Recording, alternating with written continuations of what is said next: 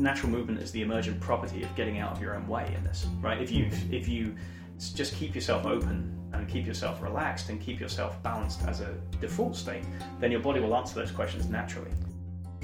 This is Glenn Murphy with NC Systema, and this is Systema for Life.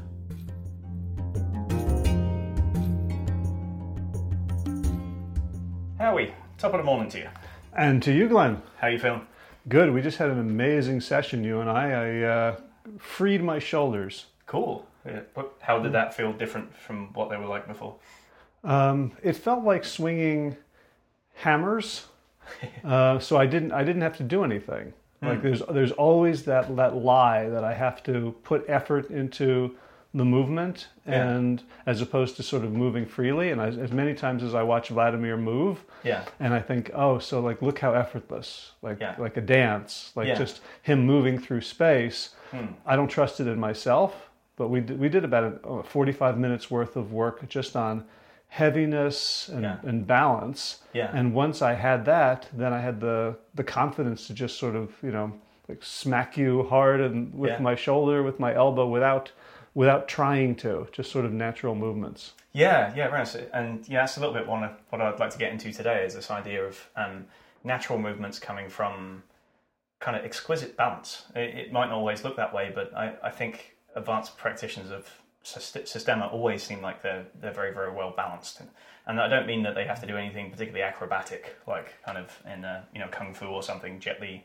tricks to kind of flip all over the place onto their hands and back again. That is impressive in and of itself. And of course, if you can do those kinds of kinds of acrobatics, then it demonstrates a a good level of balance within your body. Um, but we're just talking about the practical level of balance that allows you to avoid using excess effort or excess tension. Right? If you're, uh, put simply, if you're trying to move a fridge or put a uh, push a car or pick up a heavy bag or something, if you're out of balance to begin with, if your feet are like you know a foot and a half away from the bag and you're leaning all the way over and your spine is twisted and you're trying to pick it up with one finger, then obviously you're not going to deliver as much power um, just because you're poorly balanced and half of your muscular effort is being required to stop you from toppling over in the direction of the bag right, or the fridge. Um, whereas if you're well balanced, um, you can lift uh, easily because most of the compressive force is going down through your body into your feet in that instance, for example. So I'd like to talk a little bit today about um, the influence of balance, the importance of balance on our systema training and also in our lives, and also you know the corollaries that we see with psychological balance or emotional balance or or health balance, which is very much um, what you work on with your clients a lot of the time. Balance in nutrition and balance in activity versus stasis and all of those things as well. So, sound like a good subject? let's do it Groovy. Okay. So, put very, very simply, um, all physical objects have balance, right? Um, everything is made of mass, as far as we know.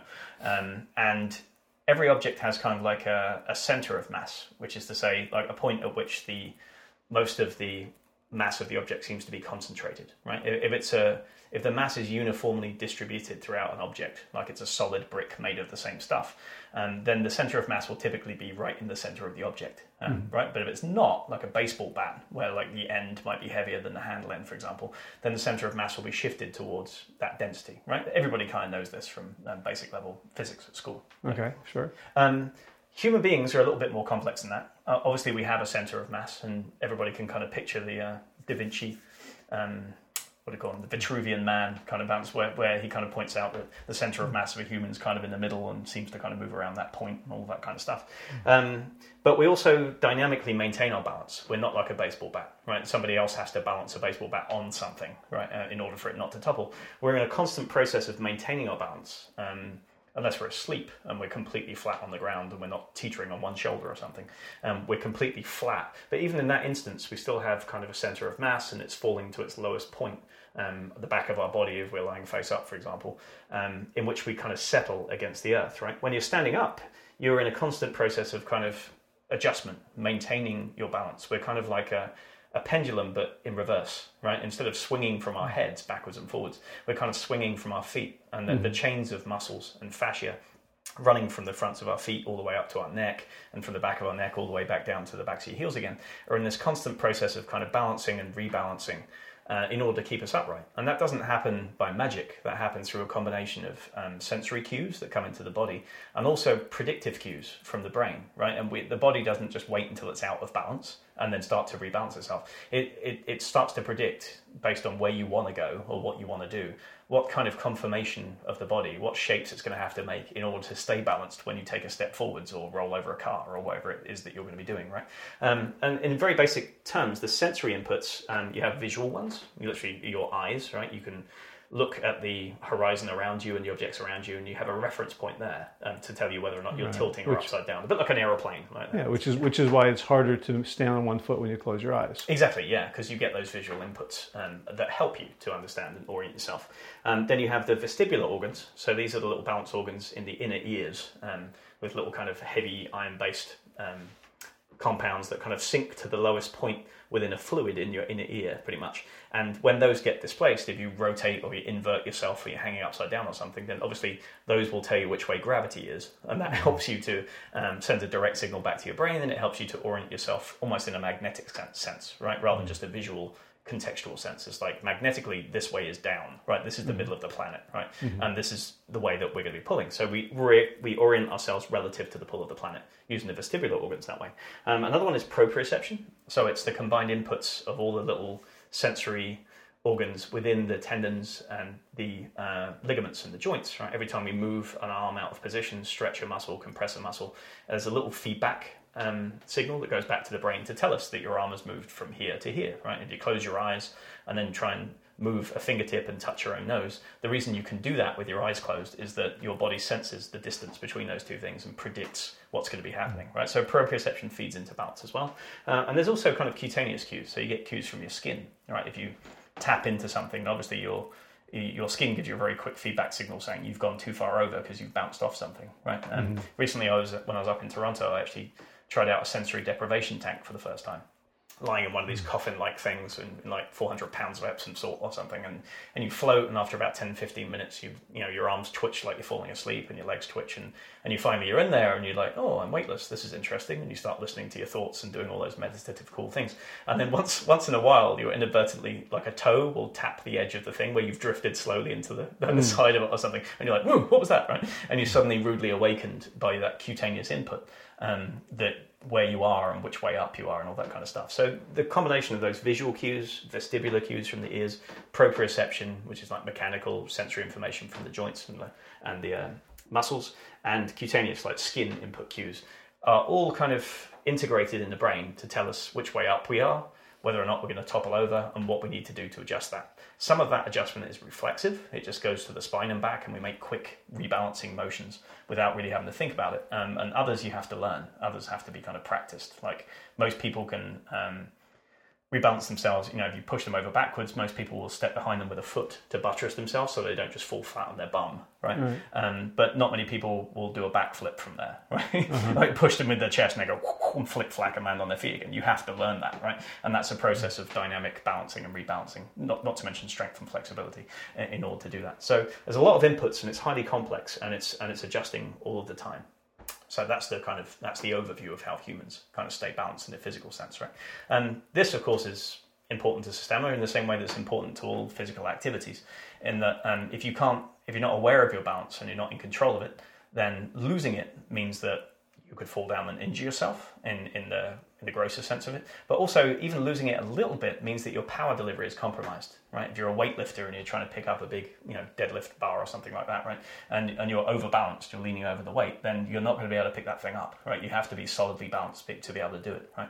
Um, and if you're trying to throw somebody on the ground or push somebody backwards or punch them, then you need to be evenly balanced in order to deliver that force, right? You could launch them yourself at them with your whole body weight, right? But even that's a process of you know, finding your balance and then connecting with somebody, and then the two of you have like a shared momentum, and then you both lose your balance and go to the ground, right? And, and doing that without the consideration of balance is reckless and risky, right? You might land in a bad way. You might go in a heap with the guy, and then he flips in midair and lands on top of you, right? So, so I think keeping that control of balance, just in, in a very, very basic sense, is integral to being able to apply forces uh, intelligently in Systema. And the same is true of tennis or golf or any number of other things that way. Um, what becomes interesting specifically in martial arts or combat sports is that when two people connect, they they have a shared center of balance or a shared center of mass, right? If I if I'm standing here as I am now opposite you, we're both just wobbling around on our inverse pendular feet on about 56 bones of our feet, right?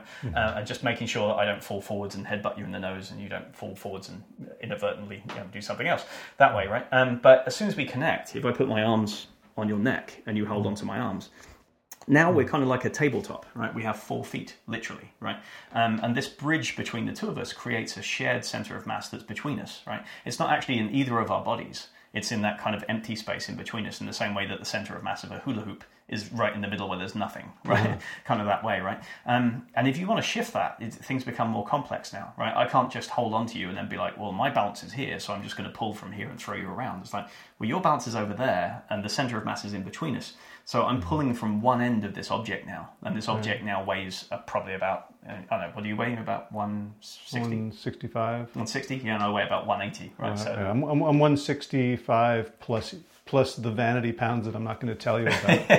there you go. Anyway, so we're, we're, maybe like 350, 360 pounds or something like that together, right? And mm-hmm. um, the two of us, and me trying to pull 360 pounds from one edge is like picking up you know, a heavy bag from arm's length, right? Um, so in very simple terms, I have to recognize that we have a shared center of balance, and then maybe step into that shared center of balance, right? I occupy that middle balance point, and now I'm I have more control of us as a joint object, and from there I'm balanced in myself. You're hanging on me, and now I'm able to either throw you to the ground or sometimes even just fail to support you, right? right? You don't realize you're hanging on me anymore, and I just relax out of position, and you can fall down, right? So there's lots of ways that you can play with that yeah. system. Um, but so in practical terms, um, you have to recognize that you're dealing with a person. You're not dealing with an inanimate object. There's one thing to pick up a dummy, right, or to pick up a, a kettlebell or pick up a weight or something and swing it around. They do have their own challenges and problems, and you can spend years learning how to lift kettlebells properly because they kind of fling outwards with centripetal force as you move them around. But a person is even more difficult to work with because they're uh, animate and they're sentient and they don't like being thrown around. So they'll twist mm. and squirm around in midair, shifting their center of balance, shifting the shared center of balance that you have as you try and move. And that can completely bugger up your your plans for moving around and leave you susceptible to injury if you're not careful. So so an understanding of that basic kind of biomechanical interaction I think is fairly critical. And you can do all of the kind of you know sensitivity work in the world and you know you can read about how Systema works and kind of have an idea about it. But if you don't have an integral sense of how that works in your body, either through long periods of trial and error, falling over and getting back up again and throwing on the ground, or through like a, a specific study reinforced by practical experience, then you're always going to be handicapped, right? You, uh, that poor balance is always going to limit what it is that you can do in terms of power delivery or, or smooth movement. Mm-hmm. So you need to understand your own balance as a as a an individual unit before yeah. you can be intelligent in in working with the shared yeah. Of, of two people. Absolutely yeah. So so in practical terms we do this a lot in Systema. This is one of the reasons why we start on the ground. We start flat where you don't have to worry about balancing right? And then we'll roll over and over from face up to face down where there's not a lot there's a shifting of mass and density and weight but it's pretty simple right? Um, mm. and then you come up to sit ups, um, sitting up, or to your knees, or standing. And as you do that, the, that dynamic maintenance of balance becomes more difficult, right? Mm. And sometimes if we get too tense, or the hips are getting too tight, or the back is getting too tight, we'll go back to the ground and move around for a while, almost to remind mm. ourselves of that connection, so that when we stand back up again, we have a more intuitive feeling for it. Well, for me, that's one of the big challenges that I've had since I've begun. Mm. Is when you you often talk about no momentum yeah. So make a movement so that, like, let's say a, a forward roll, yeah, uh, or going to the ground. That at any or you know any any sort of movement that at any point you could stop, you could reverse it. Yeah. As opposed to when I'm doing these movements, I feel like I'm I, i have committed. You're tumbling. I'm tumbling, and yeah. now you know everything then has to unfurl, and yeah. then I'm like flat on my back again, and things are cool. Yeah. Um, so like how, how do you like so I, you know i always begin and end in balance if i'm lying on the ground. Sure. So what are some things we can do to maintain to, to become more sensitive to when we are in balance or out of balance uh, in a dynamic uh, motion. Context. Yeah, I mean, and to be clear on that as well, there's there's a place for for having momentum. Right? Other people are going to get introduced momentum to you, so you're not going to get the choice all of the time to control every shift of your balance and your density. Right? Other people will shift it abruptly when they punch you in the face or mm-hmm. throw you over. Right? Uh, it's about then how do you recover your balance? How do you recover control? over your momentum, over your where your density is shifting, over your where your center of mass is underneath your feet, right? If you just allow yourself to tumble to a halt, then they've decided that entire interaction. But if you can um, rebalance yourself, then then that's important too. Um, but on the solo training scale, the, the most important tool for this, I think, is extraordinarily slow movement. Right. So if you're doing ground transitions, Vladimir last week up in Toronto had us do moving from face up to lying on one side of the body to lying face down, prone, to lying on the other side, and then he would count slower and slower. So we'd count to five as we transition from one position to the next, and then to 10, and then eventually to 20. And it's interesting that as you do that and you go slower and slower, you can feel the little cheat motions that you make, like the little kind of jerky twitchy, rapid movements of an arm or something to rebalance yourself because you're frightened that you'll fall on your face. Even from a sideline position, you're like, oh, I don't want to put my face on the ground. And these little twitches come into motion or in your hips or something like that. And then the more and the longer that you do that, literally, if you do that for like 15 or 20 minutes, you'll get this exquisite sense of like, oh, all I have to do is move density around. Like, and I just need the minimal set of pulls in my muscles in order to achieve that. Anything else that happens is not actually helping me here, right? Mm-hmm. Um, it's just extraneous movement and that kind of stuff, right? So you move without momentum that way on the ground very, very slowly to understand how balance shifts, right? And then you can do the same thing standing up. You can literally, from a standing position, you can walk forwards, um, but do it so that each footstep takes five seconds, right? One, two, three, four, five. And you try and make it smooth. You don't kind of shoot a foot out in front of you as an outrigger, and then uh, kind of shift your hips over the top of it, and then kind of pull the back foot up again. You see if you can make it as smooth as possible, and then you see if you can do that every step takes 10 seconds right this way. And then the extreme mm. version is like it's one step per 10 minutes or something like a footstep per mm. 10 minutes. And if you're doing that you're literally balancing on one foot for most of that exercise. So you're you're really training those proprioceptive muscles you're training your vestibular organs and the coordination of that information. But you're also understanding what happens when you walk right? Now we don't have the luxury of moving like this all the time. Um, we don't fight in tai chi all the time right like in, in slow motion. Um, but just the reinforcement of that information constantly constantly constantly allows us to work at higher and higher speeds with more and more sophistication and input and integrative kind of potential as, as to how our balance shifts. And of, you have to speed it up eventually. You have to walk quickly and see if you can keep that same feeling. But what you'll find is that if you move slowly for a good long period of time first, so move really slowly on the ground for five or ten minutes, and then speed up, right? Um, then you'll find that you have a lot more information, you feel a lot more smooth, you feel a lot more heavy and solid, and it works really, really well. Now, you don't want to speed up to the point at which you feel like you're losing your balance or losing your control, mm. right? You just speed up to the well, highest speed that you can without creating excess tension or you know, agitation. It's like um, practicing a musical piece. Yeah, exactly. Right. So that if you if you can, I can play a piece quickly. Yeah. And there's all these little mistakes in it. Yeah. And I'm not, by by playing it quickly again and again and again, I'm reinforcing the mistakes. I'm not erasing them. Exactly. But when I go back to really slowly and I see, oh, even at crazy slow speed, my yeah. finger comes down on the fretboard in the wrong place. Yeah. Like that's where I can begin to yeah. To correct it. Yeah. I mean what I just noticed is I just started doing this exercise that you suggested about moving on foot really, really slowly, mm. is that on the the foot that's on the ground, there's all these little muscles firing yeah. off to the sides sure. that feel like they're not the sort of things that I strengthen or recruit when I'm doing squats, for example. Sure. Right? When I'm doing sort of these mass uh, heavy motions, you know, yeah. sort of classic bodybuilding, weightlifting types of things, yeah. there's no subtlety right. to it. But yeah. so that I feel like I'm waking up these muscles hmm. that now if I walk quickly, hmm. they're they know what to do. Yeah. As opposed to being dormant. Yeah, absolutely. And and you can turn that any of those exercises, those classical exercises into a proprioceptive exercise just by doing them at a tenth the speed, right? Lift the same weight, like do the same body weight exercise, do a pull up, right? I like doing a pull up in the morning that takes one minute, right? Mm. Um, you just hang from your hands and kind of get yourself aligned, and then you very, very slowly put power into the bottom of your elbows and drive yourself upwards. And you try not to bunch your shoulders up or introduce any other tension that you don't need. And the first few times you do this is very difficult because you've been doing pull ups and you're quite proud of yourself to be able to do, like, I don't know, 15 or 20 in a row just somehow you manage to do them, right? If you're proud of doing that and then you can't do one slowly, it's it's a real dignity stripper. Like the ego is just like, oh man, I can't even do one. Um, but what you were doing essentially was again just throwing your momentum up. An extreme version of this is in like CrossFit when they do kipping pull-ups and things like that, where they're like swinging the legs into position, shifting the balance dynamically to pull themselves up. And I'm not saying that's necessarily the worst thing in the world. You know, you can do more pull-ups that way. You can study how your body moves through space, but it's not going to strengthen these proprioceptive organs, right? And it's not going to give you the stability that you need uh, to be able to do that motion quickly without any risk of injury, right? So you can cheat and go fast with anything, um, but the slow motion gives you a lot more. Um,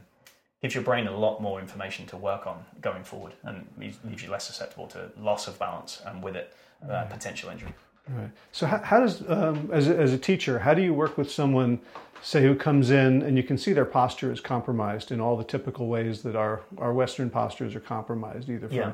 you know, turtling or, or desk Yeah. jockeying, because we all have we are all balanced when we're standing up. Sure. But like for myself, like I was balanced on my hamstrings. Yeah. And then, you know, so sort of like a Jenga tower where everything's sort of like poking Yeah. out sideways, and and there's all these uh, cables that were you know entirely tense, Yeah. and then there were others that were entirely slack. But I was balanced Yeah. until you push something, and then I would collapse. Yeah. Like, yeah, how, what do you what do you what do you see, and what do you do Yeah. when someone comes in with that kind of precarious balance? Yeah, um, so the first thing actually is that um, just massage, um, because sometimes no matter how much you tell somebody to straighten up, for example, if they spent eight hours in a desk posture with their um, pectoral muscles pulled forwards, um, contracted, and their shoulders pulled forwards, and their you know the ventral line of their body, their stomach muscles, and their neck all pulling down into the front of the body. If you just tell them to straighten up and pull themselves up, then all they do is add a bunch of tension to their back to counteract the tension in the front. And uh, it's it's a kind of dynamic equilibrium, but it means they're just locked and they can't move at all, right? So the best thing to do at the beginning is just to get out the stupid tension, right? It's to mash it, it's to step on it, it's to knead those muscles until it's almost painful for them to to keep that tension there, right? And now they have the possibility of relaxing those muscles, right? You can strike the muscles, you can do other stuff with it, right? But it's really just to try and loosen them up. And then the second thing that you can do is um, without making sure that they're not in such a terrible position that they risk injury, you exhaust them a little bit, right? You just do a bunch of push ups, like a load of push ups or slow push ups. Um, and they just kind of have to see how they can do that, get through the motions, right? And then the muscles get tired on their own. They start to kind of um, lose the will to stay tense in a lot of ways. And then once you have that exhaustion state, right, um, then you can start to work with them in various ways. Like you can position them standing up and say, okay, you're standing there, you feel balanced. How does that feel? Um, and then you can put your hands, for example, either sh- either side of the of the collarbones, like so the, the or rather your thumbs are in front of their collarbones and your fingers are kind of reaching over the top of their trap muscles to the back and then you hardly touch at all you just kind of leave a couple of millimeters between their skin and, and your fingers. Um, and then they'll feel these little adjustments that they're making as they kind of sway backwards and forwards and bounce off of you. And then you kind of cue them to straighten up, to lengthen from the crown of the head and from the tailbone, and then to see if they can just bounce through the bones on their feet and, and less kind of just pull themselves around, right?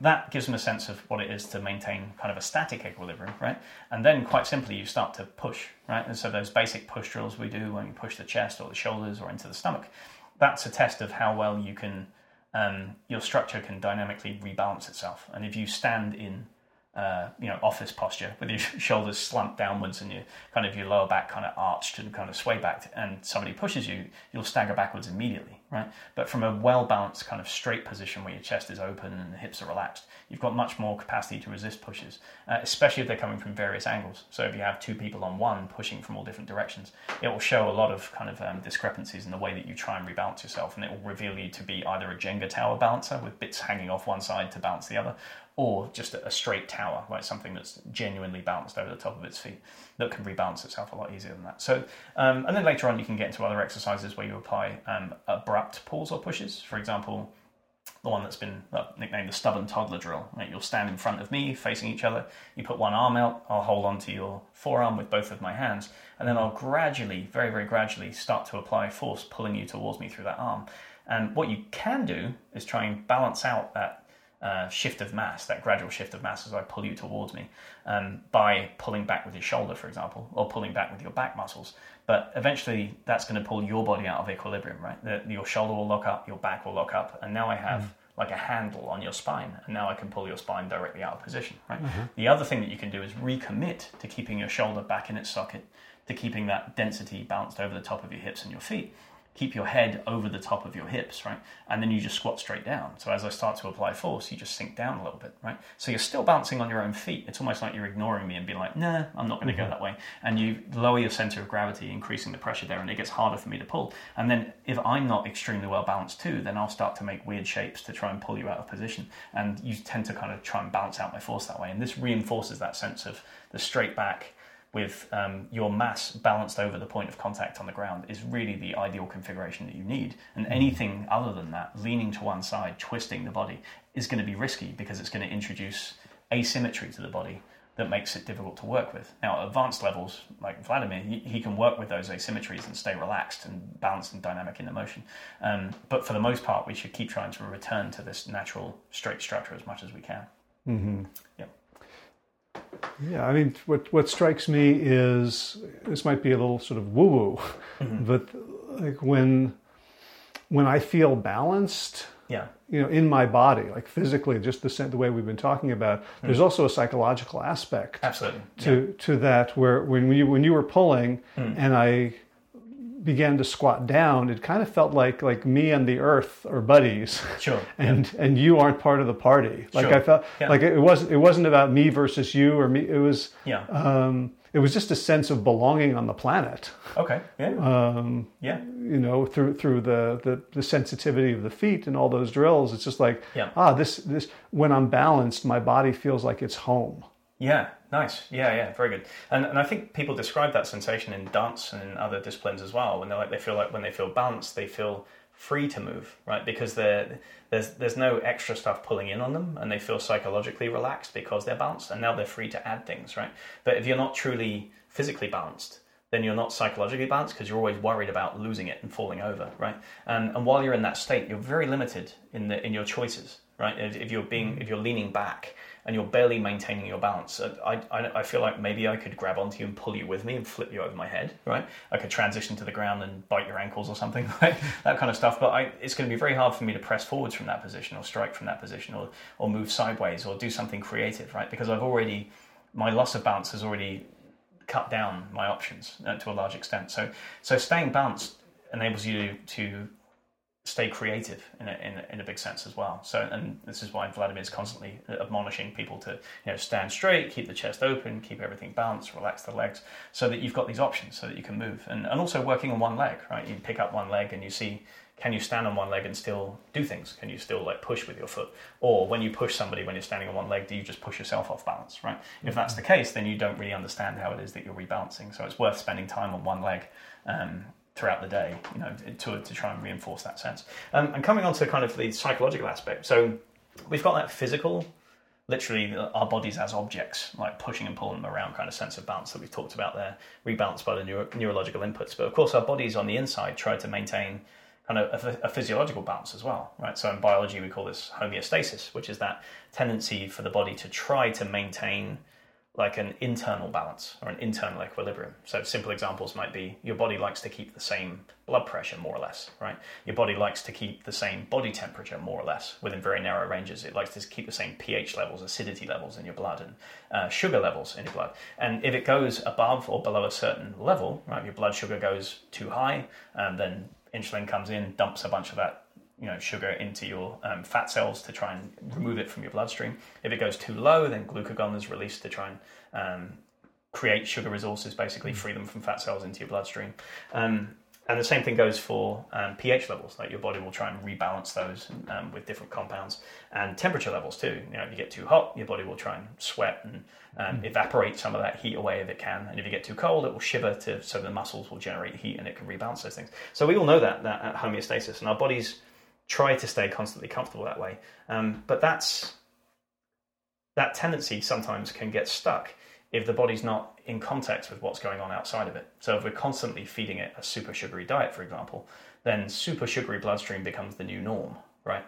Oh, super sugar inputs become the new norm. And then what happens is what's called allostasis, which is this adaptive uh, this process of attempted adaptive stability, right? The body's trying to adapt to a new normal in which all the food is sugary. Um, so it changes the hormone balance within the body. It changes the allocation of um, nutrients and resources to try and be like, oh, okay, that's this is what we're using, I'm going to have to do my best with this. But that usually comes with a cost, right? There's an energy cost and there's damage long term to trying to do that allostasis. And the same thing is true on the physical movement level, right? Your body's trying to stay balanced all the time and it and it will try and rebalance itself. And if you push or pull me, then I can step with my feet to try and keep myself balanced. I can transition to the ground to find a lower position, all that kind of stuff, right? Um, but if my body's constantly trying to seek neutral, then that will be great, and it will be healthy for me, and I can deliver power, and I can remain healthy as I'm moving and fighting, right?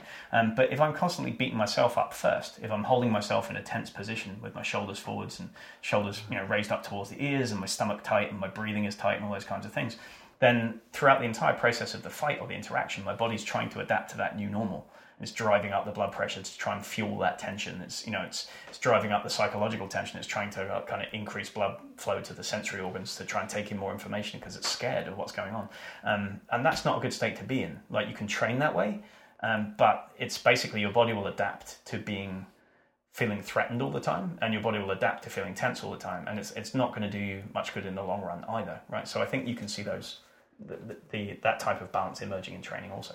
Yeah, I mean, I think of uh, you know pretty much all chronic disease as allostasis. Sure. Yeah. Right. So th- there might be a time in our evolutionary past where, hey, you know, here's a beehive and the bees have gone away. Like let's Yeah. let's eat as much honey as we can, and the body then you know transitions to like we're going to store this because we might need it later. Yeah. But if you if every day is uh, Beehive know, day. beehive day, Yeah. you know that's called diabetes. Yeah. Right. Yeah. Or, you know, or uh, there's a bunch of fat in our blood cells in, in Yeah. Hmm. our in our uh, in our bloodstream, and so the the heart has to work harder Yeah. to to to push it around. Sure. And that's called high blood pressure when it Sure. when we never give it a rest. Yeah, exactly. Yeah, and that's and that's that allostatic load, as it's been termed, right? That that loading of the Mm. body with the attempt to adapt to what you're doing to it has been blamed for everything from high blood pressure, hypertension, diabetes, cancer, susceptibility to disease because it maintains inflammation the whole time as well. So it's it's a big part of disease in the Western world. Certainly that allostatic load the whole time. Yeah, that's a big deal. Um, so so one other aspect of this that I'd like to talk about a little bit is balance. Is that um, again, it's it's adaptive. So that when you're trying to rebalance your body, it's it's one thing to stand on your own in solo practices, right?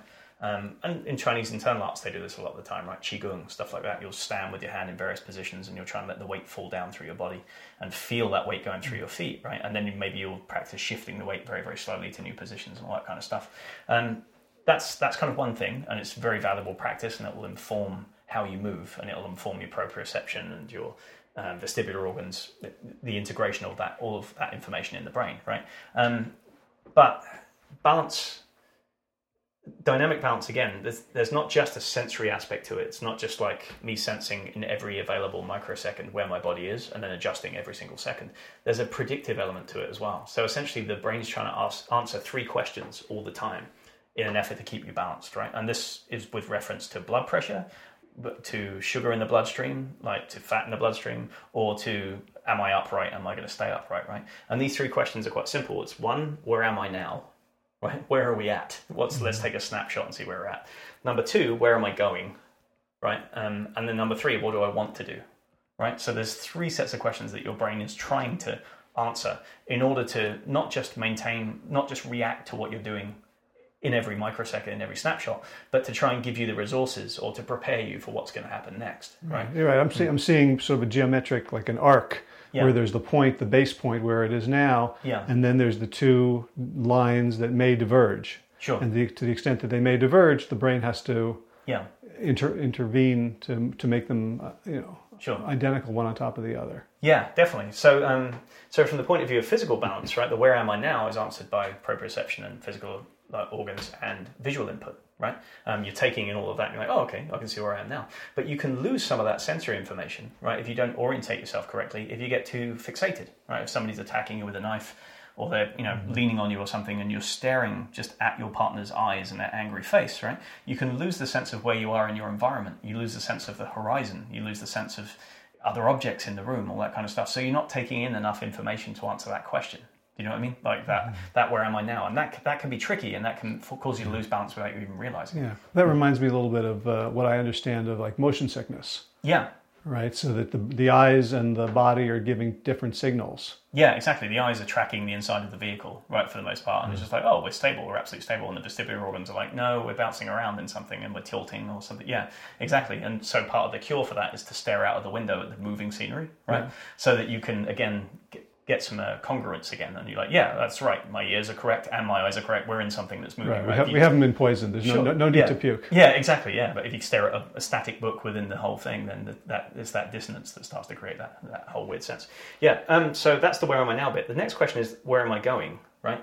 So um. And again, if you don't kind of open yourself up and stay aware of your environment, right, and stay aware of what's going on, um, then you can't really answer that question. If you're locked on the person in front of you and what they might do to you in terms of trying to grapple you to the ground or punch you or something, then you can't see the spaces around them, underneath them, like within the room that you could use in order to try and escape or solve this problem, right? You just become kind of locked on the person, and that limits your options, right? And it tends to kind of fixate you on them, and you'll pull yourself out of balance this way. You haven't got the information required to rebalance yourself. And then that third question is, is, is what do I want to do, right? And if what you want to do is grab the person and pull them to the ground, or it's like to step out a little bit to create a little bit more distance for yourself so that you can strike properly or do something else, um, then your body has to ponder that and then preempt the series of kind of little movements that you're going to make before you shift your weight and then plant your foot down, right? So all three of those things are happening very, very, very quickly, but you have to you have to be relaxed enough in terms of processing to be to, to allow that to happen. If you try and force one of those things, like what am I doing? I'm going to go over there, and you don't give your body a chance to feel what's going on and orient itself properly, then it's almost like you decide and act before you've got enough information, and then you're just kind of throwing it down an alley, right? You, you're just trying, it's on a, on a wing and a prayer, right? Mm. You, you, just launch yourself at the guy or you throw a strike as if it's like a moving bag or something like that. And you hope that you don't hit his elbow or his chin. Or in reality, what you want to do is move in a balanced way, try and relax yourself as much as possible, transition to a new position where you're comfortable and balanced. And then from there, you can be like, what am I going to do? I'm going to punch him. You can project outwards from there and hit the guy and put him down or throw or whatever it is you're going to do. Mm. So on the physical level, those questions might seem simple, but it's very easy for you to shut yourself down and introduce things into that equation that stop you from stop your brain from making those natural equations. And I think a lot of the time when Vladimir is talking about natural movement, um, natural movement is the emergent property of getting out of your own way in this, right? If you mm-hmm. if you just keep yourself open and keep yourself relaxed and keep yourself balanced as a default state, then your body will answer those questions naturally. If you don't, and you introduce some artificial movement, some artificial stance, or some progression of movement that you think you're going to apply to the person out of context of what's around you and what's going on, then you're running the risk of doing something that's not contextual and you're muddying the waters and slowing down that neurological uh, ability to adapt to what's going on and and dynamically adapt your balance. So you're almost guaranteeing that you're going to be off balance. Does that mm. kind of make sense? Well, I'm, thinking about like self-driving cars. Okay. Or, or like you know the Roomba, the yeah. little vacuum you know vacuum cleaner. Yeah. The, the, the problem with those is that there's you know we don't have the computing power to put in enough inputs hmm. and to um, to sort of analyze. We don't have enough data sets uh, yeah. to analyze like what should we do in each situation. Hmm. With our brains, though, the problem is not not enough data. Yeah. Right. We have plenty of yeah. data, and so we can be sort of like perfectly cybernetic yeah. You know, in sort of way like a heat-seeking missile mm. is never on target. Or yeah. let's say, when, like you know, the classic example, like the airplane flying from New York to London yeah. is never perfectly on target, mm. but because there's a human mm. with feedback. Hmm. That um, you know, we end up in we end up in exactly the right place, even as things change. The winds shift. Sure. You know, the Earth is turning. Hmm. Um, yeah. So that so that getting out of our own way implies that there's this incredibly complex set of calculations that are going on all the time hmm. that our conscious minds are never going to improve. Right. Yeah. Exactly. So it's about stripping away those attempts at conscious decision making and just allowing your intuition to do the work for the most part. I think, and I think that's a big part of what feeds into intuition. Right. It's this sense of balance and this dynamic kind of rebalancing that happens all the time, and, and that's a lot of what we try to do with systemic training. Um, now, coming on to what kind of it does for us in our everyday lives, obviously you want to try and keep everything as much in balance as possible. It's good to try and kind of maintain some sort of homeostasis with your lifestyle, right? So you shouldn't sit for eight hours a day and then try and get up and do like an hour of high intensity exercise and think, yeah, that's balance. I've balanced out eight hours of sitting with one hour of crazy exercise. You haven't, right? You're, what you're really doing there is, is sending two messages to your body. One is that I need to sit for eight hours, so please allocate resources so that I can sit well, right? Um, and the second is you might need emergency reserves of energy, like like later on the day. So please store lots of energy, right, and then make it available at a ridiculous rate, and, and fire up my blood pressure because I'm going to need this really really fast, right? So you're always training your body to be in like this emergency state the whole time, right? Whereas if you're kind of spreading out your movement throughout the day, and Matt Hill's written very eloquently in this in his uh, books and articles, it's it's way better. Like there's a difference between exercise, like modern exercise, and what we think of it as kind of you know commercial exercise programs and things like that, and just movement and play, right? And like natural movement happens throughout the day, right? You just get up, you get down, you squat on the floor, you roll around a little bit, you pick things up, you go dig, you climb, you do mm-hmm. other things, and it happens kind of spaced out throughout the day. And it's low, it's fairly low intensity most of the time, unless you're chasing something really fast, right? Um, but for the most part, it's spread out and it's a continuous input that your body's adapting to all the time. Whereas modern exercise has become like an antidote to the sitting. We're like, well, we have to sit for hours and hours and hours. So now we should try and out exercise the sitting, and, uh, and we can't. We just can't. Our bodies don't adapt to it that way. So trying to redress the balance of stasis and movement, trying to redress the balance of like how much we eat versus how much we don't eat, not just like in terms of nutrition, right? Maybe you could, you know, I know you're a big advocate of like having a, a plant-based diet, right? Maybe you don't go entirely vegetarian or vegan, um, but you want a good balance here. You don't just want to be eating just flat out meat all day long and then just the occasional bit of veg on the side, right? It's like we get so many mm. micronutrients from plants that we desperately need, right? And people can argue about, you know, the benefits of paleo versus veganism and all things like that. But I think we can all agree that like you want a balance of those micronutrients and you want a balance of the real foods that you're eating. And if you're just eating, you know, I don't know, chips every day or something like that, or hot pockets, right? Yeah. You're not getting balance in terms of the inputs. That right. I've, I've never mm. had an argument with anyone about Froot Loops. Right. Yeah. there you go. Exactly. Yeah. So you want to balance those things out too. Um, even to a certain extent, the circadian rhythms, right? The, the, timings with which you eat and stuff like that. There's there's benefits to intermittent fasting and stuff like that as well. But if you're just eating at random times throughout the day, like sometimes you eat at 11 p.m. and then you eat again at seven in the morning, and then you skip lunch and then you eat again at dinner. That's not good for your body either. That's not a balanced input, right? And so your body's tries drastically to rebalance that. There's a load that's created as it tries to kind of deal with those kinds of inputs too, right? So, uh, so bursts, fanatical bursts of nutrients, like especially mm. macronutrients and fanatical bursts of movement to counteract stasis are not good things, right? You should try and just kind of spread things out as much as possible so that your body's more homeostatic mm. and less allostatic. Yeah. So, so what do the desk jockeys do practically? Do we quit our jobs? Uh, yeah, just don't pay bills anymore. It's, it's no fun anyway, right? And who needs a house? It's fine. Sell the kids. It'll yeah. be fine. and, and, the world needs lots of Systema instructors. So there's yeah. a huge there's a huge uh, opportunity there. Yeah, it definitely is. Yeah, people just beating down my door every day to train Systema. I have to kick them all away. I'm like, I haven't got enough instructors. Tell everybody. Um, yeah, in all seriousness, right? If you have to, if you have a sedentary job and you have to sit at a desk, um, there's options. Like once an hour, you can stand up and just move around a little bit, do a couple of push-ups, go for a walk. On your lunch break, don't sit more right? Don't spend an hour mm. sitting and scrolling Facebook and all that kind of stuff as well. Try and get out for a walk, move yourself around. So punctuate, take movement snacks throughout the day instead of like instead of nutrition snacks, that kind of that way, right? Um, so that's one thing that you can do. You can kind of work out that way. You can also just kind of look at your daily routine and sort of see. Um, how imbalanced that is in terms of your allocation of kind of mental resources as well, right? Are you just kind of staring at a screen for four hours straight? Um, and then later on you veg out and you stare at another screen and watch Netflix or something like that, right? Or you you know scroll Facebook timeline for an hour or something like that. Right? It might be that you want to rebalance those activities a little bit and sort of say, all right, I'm going to limit myself to I think half an hour of scrolling Facebook is probably adequate for a day, right? And and probably three hours maybe an hour and a half at a time is enough to be focusing like crazily on one task to be staring at it. And i need to punctuate those little tasks as well. I'm not advocating task switching because like all the time because that has its own problems right? Um, but you need to give yourself concentration breaks and switch activities sometimes mm-hmm. just to allow your body to kind of your brain mm-hmm. to rebalance what's going on there too. Yeah the the, um, the technique that i found most helpful for myself is called pomodoro. Sure. Yeah the 25 25 minutes on five minutes off. Yeah definitely. Um, and i love i love first of all the five minutes off because it, it happens happens frequently enough yeah. that I do get to move around. Yeah. And I love that I have to, the, the rule is you stop when the timer goes off, even if you're yeah. in the middle of a sentence. Yeah. And that creates kind of the open loop that yeah. allows me to jump right back into it. Yeah. Um, often with, with, with more creativity. Yeah, definitely. Yeah, instead of closing it off and then kind of trying to get restarted again, going to get over that static inertia again. Yeah, and there's a good um, there's a good app for I think it's a PC and Mac called Pomodoro, which is good for that. You can just put it on your laptop, right, and it'll mm. it will run in the background and ping that, and you can set up the things at the start of the day. So that's a fun one to play with as well.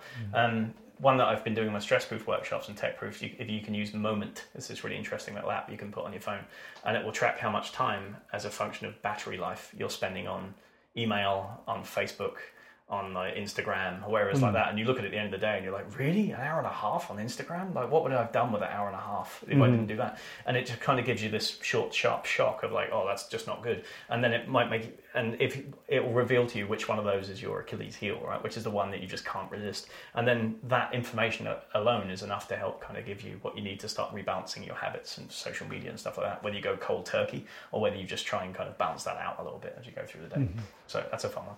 Yeah, one, one of the exercises that I do with, uh, with, with my clients, I call it uh, 1450, 1430, where first you imagine you had 10 extra minutes in the day Yeah. that uh, you were just for you.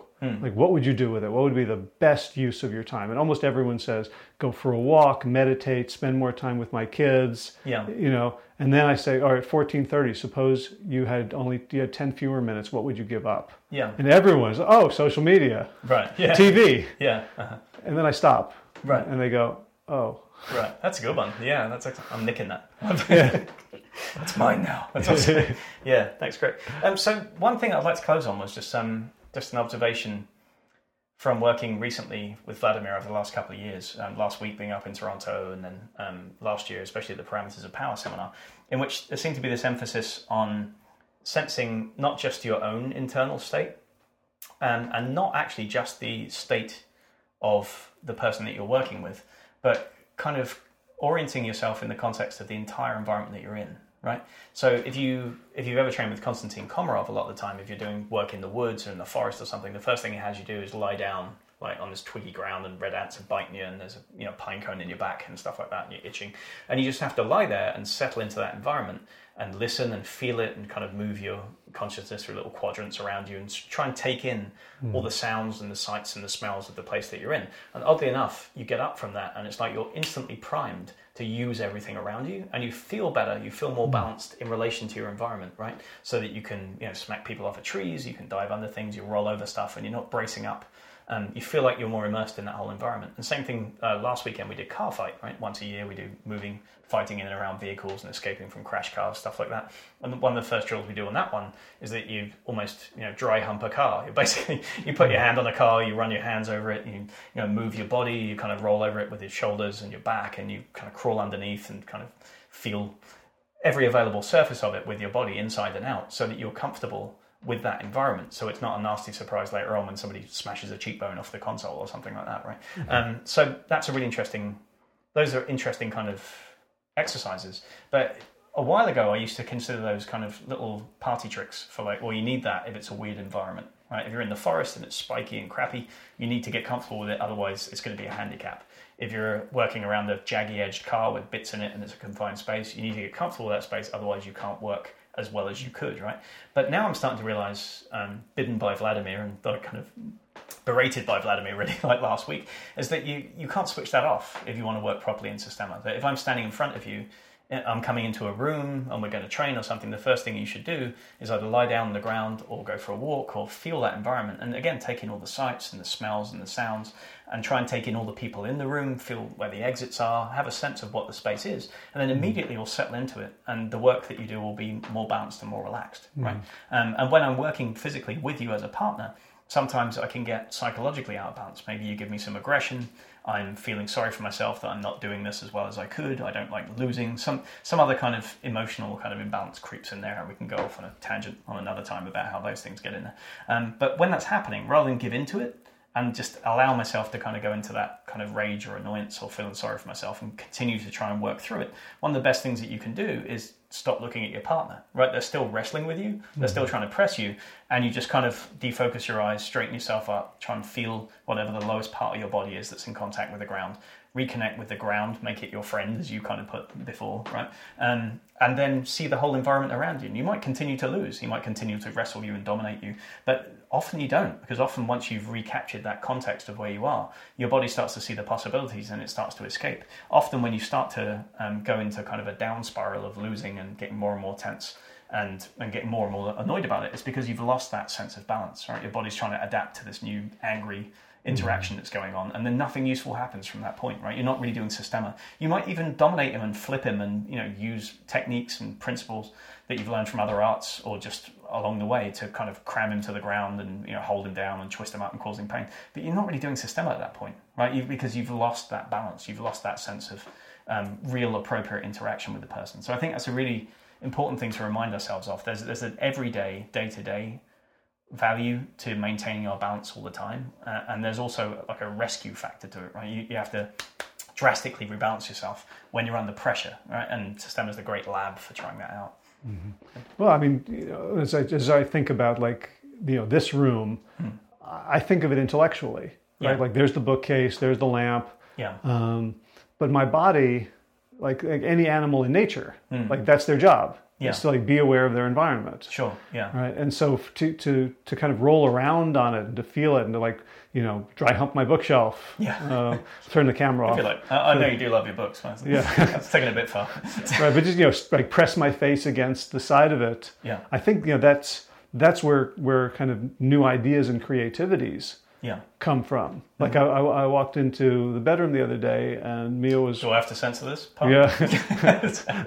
Mia was was uh, was was watching something on her phone, and she yeah. she had her glasses as a sort of like a phone holder. Okay. So it was sitting straight up. She didn't have to hold it. I yeah. thought, wow, I never thought of that. Like, yeah, yeah. The, the space between the two lenses is the perfect place to prop up That's funny. Right, right. Just, just like when when we give everything intellectual names, or if we're in, in engaged in uh, combat with someone, we're mm. we're totally emotionally engaged. I think the body proprioception mm. um, and just you know perceiving things without labels, yeah, um, is very generative. Yeah, I think so too. And I remember reading some uh, and was it Jared Diamond, the guy who wrote uh, Guns, Germs, and Steel and The World Until Yesterday? He, yeah. he talks about how he's worked, he's anthropologist, and he's worked with tribes in New Guinea and Venezuela, you know, first contact tribes, people who've literally haven't had any contact with the kind of the new technological post-industrial world and all that kind of stuff, and how they think we're idiots, right? They're, they're like, how can you not climb up a tree and just walk across a branch forty foot off the ground? How can you not? You're like a child, you know. Like it's just like our it, our that sense of balance is considered an innate part of being a human being. But somewhere along the line with modern life, we we kind of lose it by intellectualizing too much. And I think again, Systema is one way to kind of recapture that, especially if you're forced to live in the technological world from day to day. Mm-hmm. Cool, cool. Well, thanks very mm. much, Ben. Hopefully, you'll have a, a balanced rest of the day and keep your deadly elbows and shoulders primed yeah. and ready to smack people if they grab hold of you. yeah, well, the best thing about it is I really can't hurt myself with my shoulders and elbows. I'm sure you can find a way. All right, thanks very much. Cheers.